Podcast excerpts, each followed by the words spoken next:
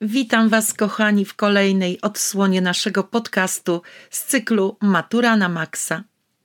Ja nazywam się Marta Zdanowska i z przyjemnością pomogę Wam przygotować się do egzaminu maturalnego z języka polskiego.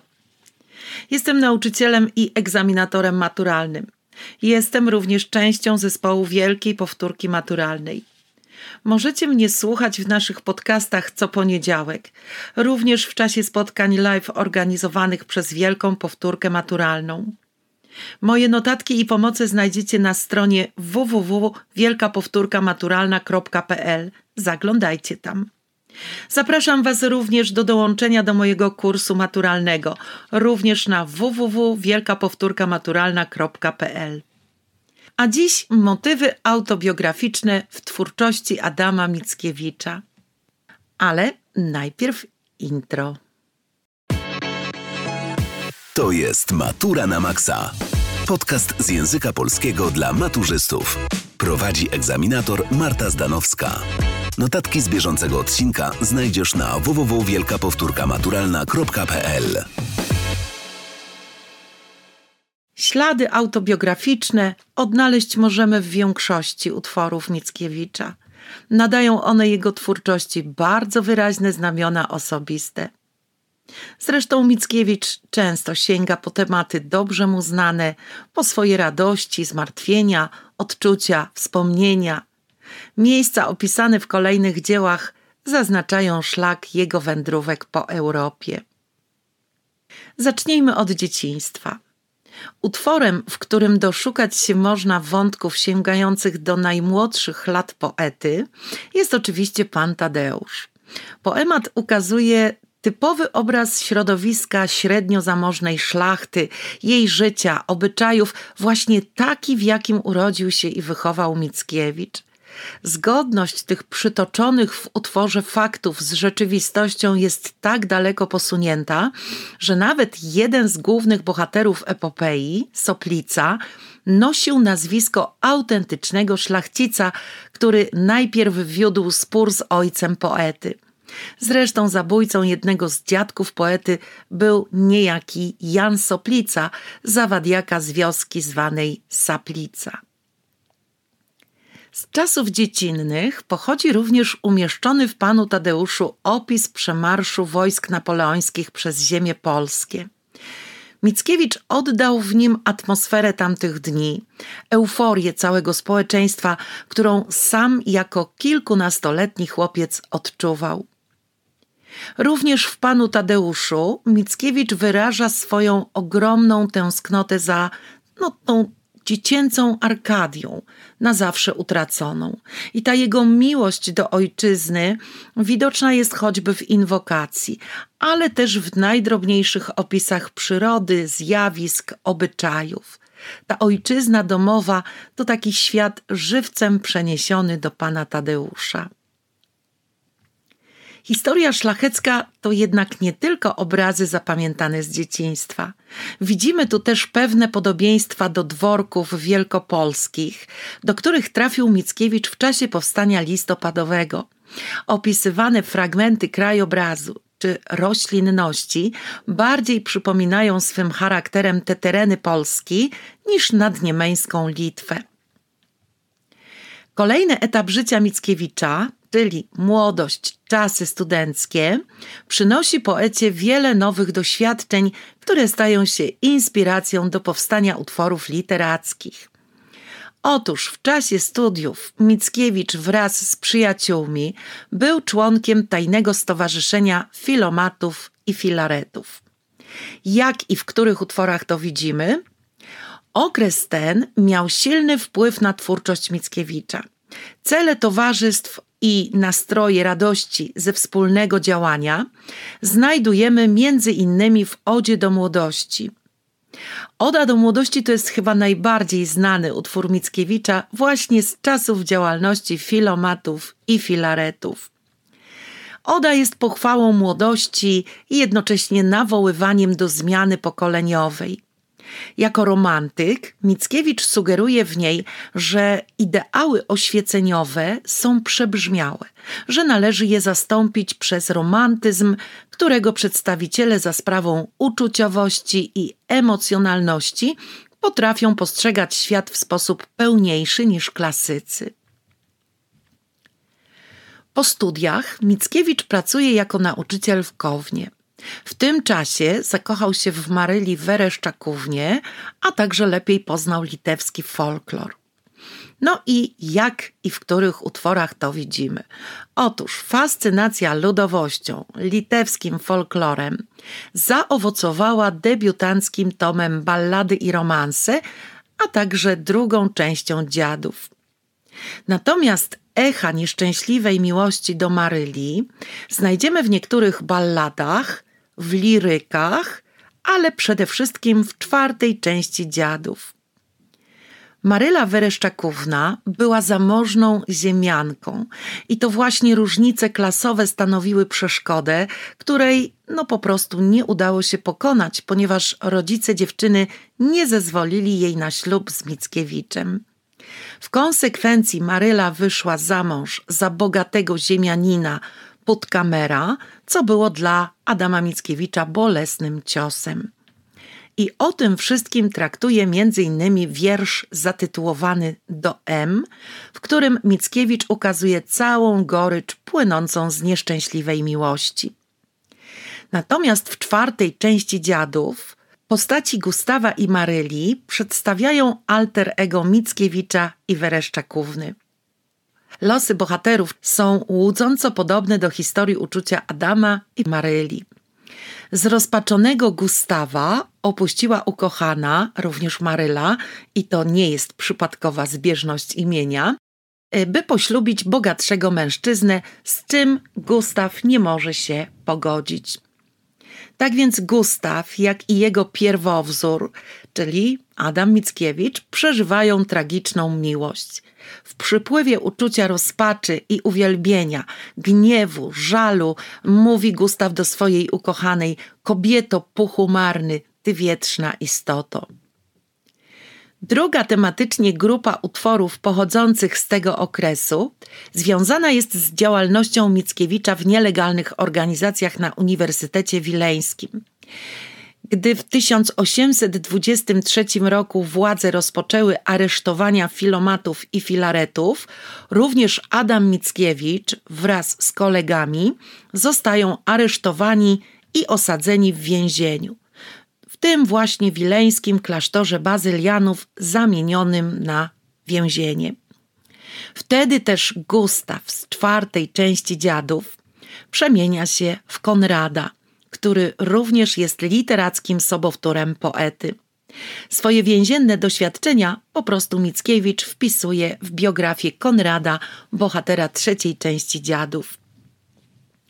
Pokazuje tam Mickiewicz swoich przyjaciół z towarzystw filomatów i filaretów, podejmuje wątek aresztowania, procesu, męczeństwa patriotów, no i ukazuje również atmosferę, jaka panowała w steroryzowanym przez carskich urzędników w Wilnie.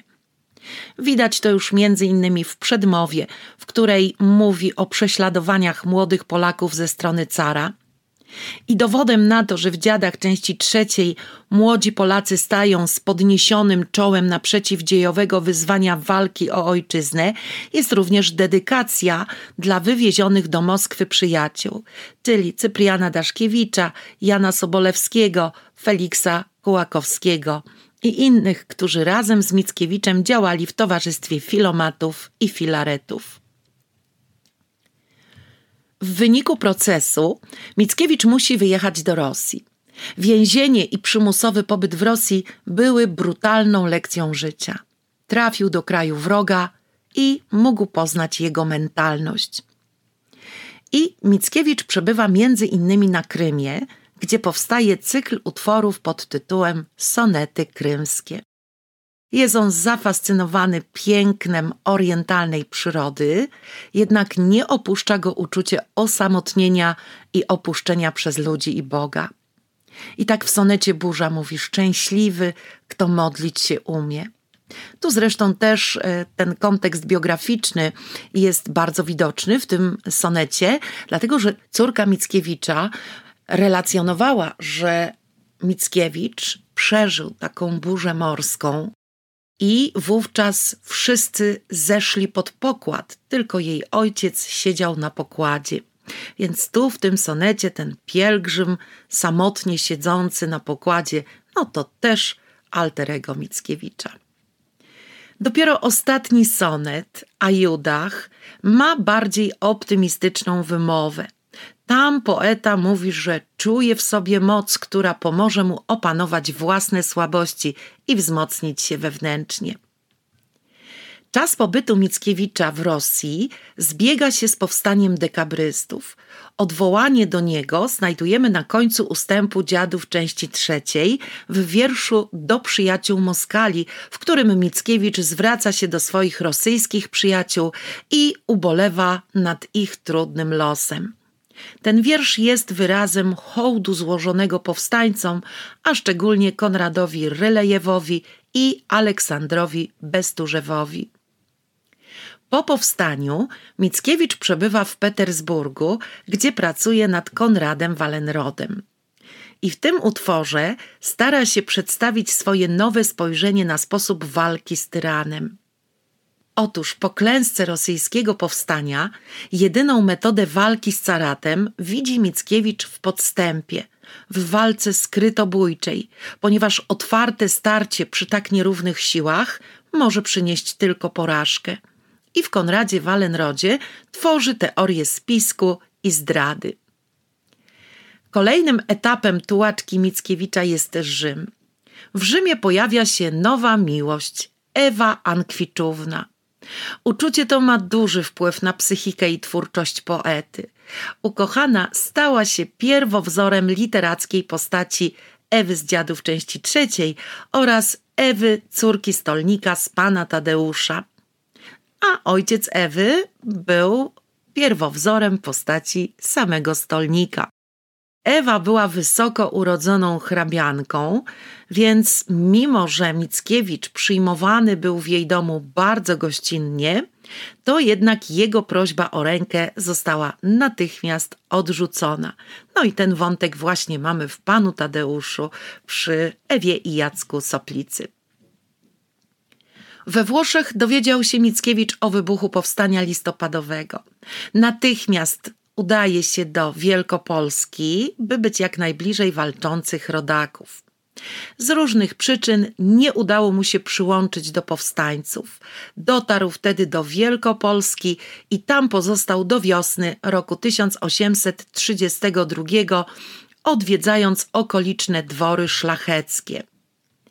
Powstają wtedy utwory, które swoją tematyką nawiązują do wydarzeń z 1830 roku. Najbardziej znane z nich to Reduta Ordona i Śmierć pułkownika. Mickiewicz przedstawia w tych wierszach swoje spojrzenie na powstanie jako na wielki i szlachetny wysiłek Polaków. Pisze też wtedy trzecią część dziadów, z której przebija ból i rozpacz po doznanej klęsce, z którą Mickiewicz nigdy nie potrafił się pogodzić. Ostatecznie Mickiewicz osiada na stałe w Paryżu i tam właśnie napisał pana Tadeusza.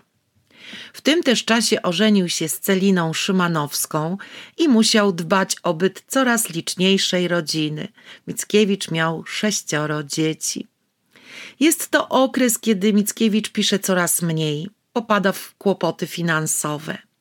Podjął pracę między innymi jako profesor literatury łacińskiej w Lozannie. I we Francji właśnie powstają jedne z ostatnich jego dzieł liryki lozańskie, w których widać wyraźnie zniechęcenie, rozgoryczenie wieku późnego. Są to wiersze, które są jakby rozrachunkiem poety z przeszłością, rozpamiętywaniem swojej drogi życiowej. Najbardziej znane z tych liryków to Nad wodą wielką i czystą i Polały się łzy. Podsumowując, w mniejszym lub większym stopniu biografia przenika się z twórczością literacką i zawsze ma na nią wpływ. czego przykładem jest omówiona twórczość Adama Mickiewicza. Te ślady autobiograficzne, jak widać, możemy odnaleźć w większości jego utworów i te ślady biograficzne nadają bardzo wyraźne znamiona osobiste. To oczywiście nie jest pełna, szczegółowa biografia wieszcza, ale też nie masz obowiązku jej szczegółowo znać, ponieważ w materiałach CKE przy kontekście biograficznym mamy zapisane, że ten kontekst obejmuje fakty z życia autora, które miały wpływ na powstanie dzieła literackiego, przy czym nie jest obowiązkowa szczegółowa znajomość biografii twórcy.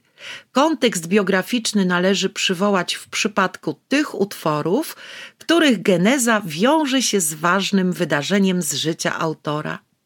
No i właśnie na te ważne wydarzenia dziś zwróciłam uwagę. I tyle dzisiaj. Obserwuj nas na Instagramie i na TikToku. Dołącz do mojego kursu maturalnego na www.wielkapowtórkamaturalna.pl.